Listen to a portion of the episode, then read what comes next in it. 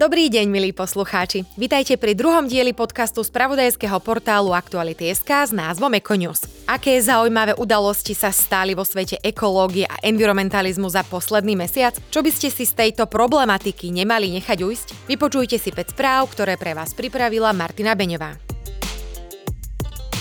Medvedí sprej je jedna z najúčinnejších vecí, ktorú na odplašenie medvedia môžeme v lese so sebou mať. Ako ho použiť, ukázal portálu Aktuality.sk šéf Severného zásahového týmu pre medvedia hnedého Michal Haring. Medvedí sprej je podľa neho jedna z najúčinnejších vecí, ktorú na plašenie medvedia môžeme mať. Ide o stlačený aerosol, ktorý má 2% koncentrovaného kapsaicínu. Vystrekne na 5 až 10 metrov červený alebo oranžový kapsaicínový mrak. Keďže medveď má veľmi silno vyvinutý čuch, znamená to, že sprej mu okamžite podráždi oči, opuchnú mu sliznice a nie je schopný ďalej útočiť. Aj pri spreji sa však môže stať, že v malom percente môže nezafungovať. Preto treba dodržať základnú vec. Sprej sa nenosí v batohu, ale je pripnutý na traku ruksaku na ramene, na opasku nohavíc alebo na ruksaku na úrovni pása. Musíme ho skrátka mať vždy po ruke.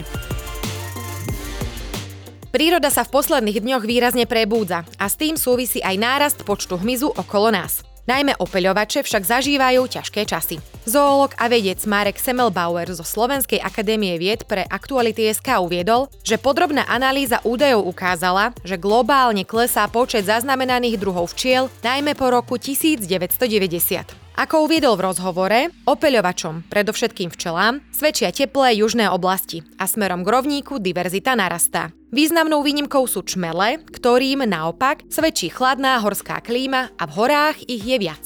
Semmelbauer pokračoval, že existuje oprávnená obava, že početnosť včiel a ďalších opeľovačov bude v budúcnosti natoľko nízka, že bude limitujúca pre globálnu produkciu plodín závislých od opeľovačov.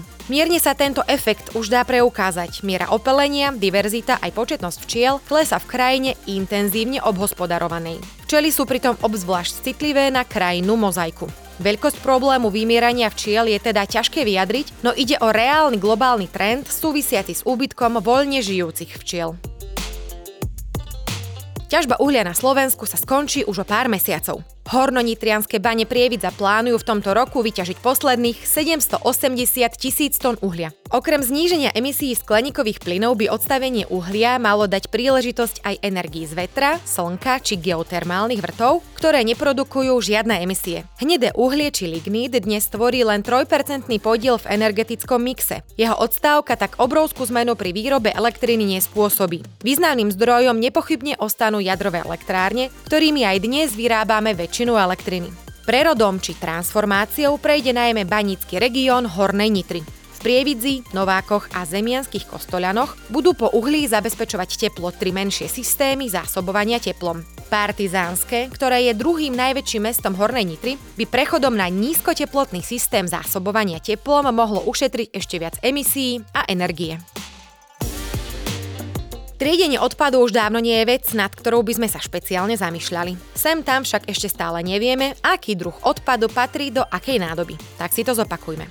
Do žltého koša či kontajnera na plasty patria plastové obaly z kozmetiky, čistiacich prostriedkov a potravín, plastové fľaše z mliečných výrobkov, kuchynského oleja a sirupov, plastové a mikroténové vrecká a fólie, igelitové tašky, plastové sieťky z ovocie a zeleniny, obalový polystyrén, blistre a plastové obaly z liekov, kombinované obaly, ktorých väčšinovú zložku tvorí plast. Do zeleného koša či kontajnera na sklo patria nevratné obaly zo skla z alkoholických a nealkoholických nápojov, sklenené obaly z oleja, poháre, sklenené črepy či tabuľové sklo z okien a dverí.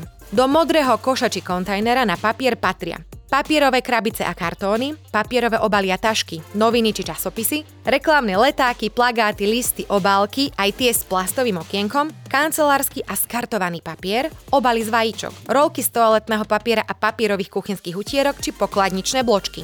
Do červeného koša či kontajnera na kovy patria konzervy, alobal, kovové vrchnáky z fliaž, kovové obaly z kozmetických výrobkov, hliníkové obaly z potravín a hliníkové plechovky z nápojov s obsahom mlieka. Do oranžového koša či kontajnera pre nápojové kartóny patria obaly z mliečných výrobkov a džúsov aj viacvrstvové kombinované obaly s väčšinovou zložkou papiera.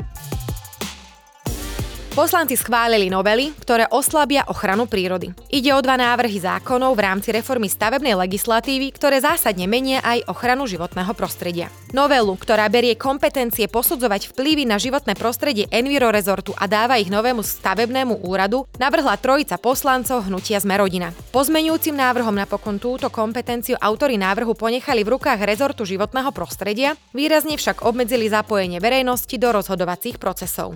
Ďalší pozmenujúci návrh zákona z dielne Sme rodina aj Oľano, ktorý poslanci schválili, zabezpečuje neodvolateľnosť šéfa tohto úradu na 7 rokov. Zákony prešli vďaka 107 zo 140 prítomných poslancov.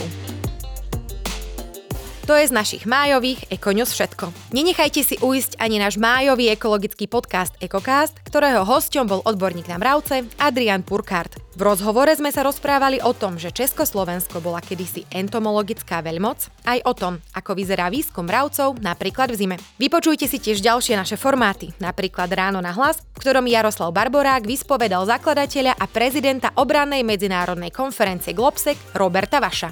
Do počutia na budúce.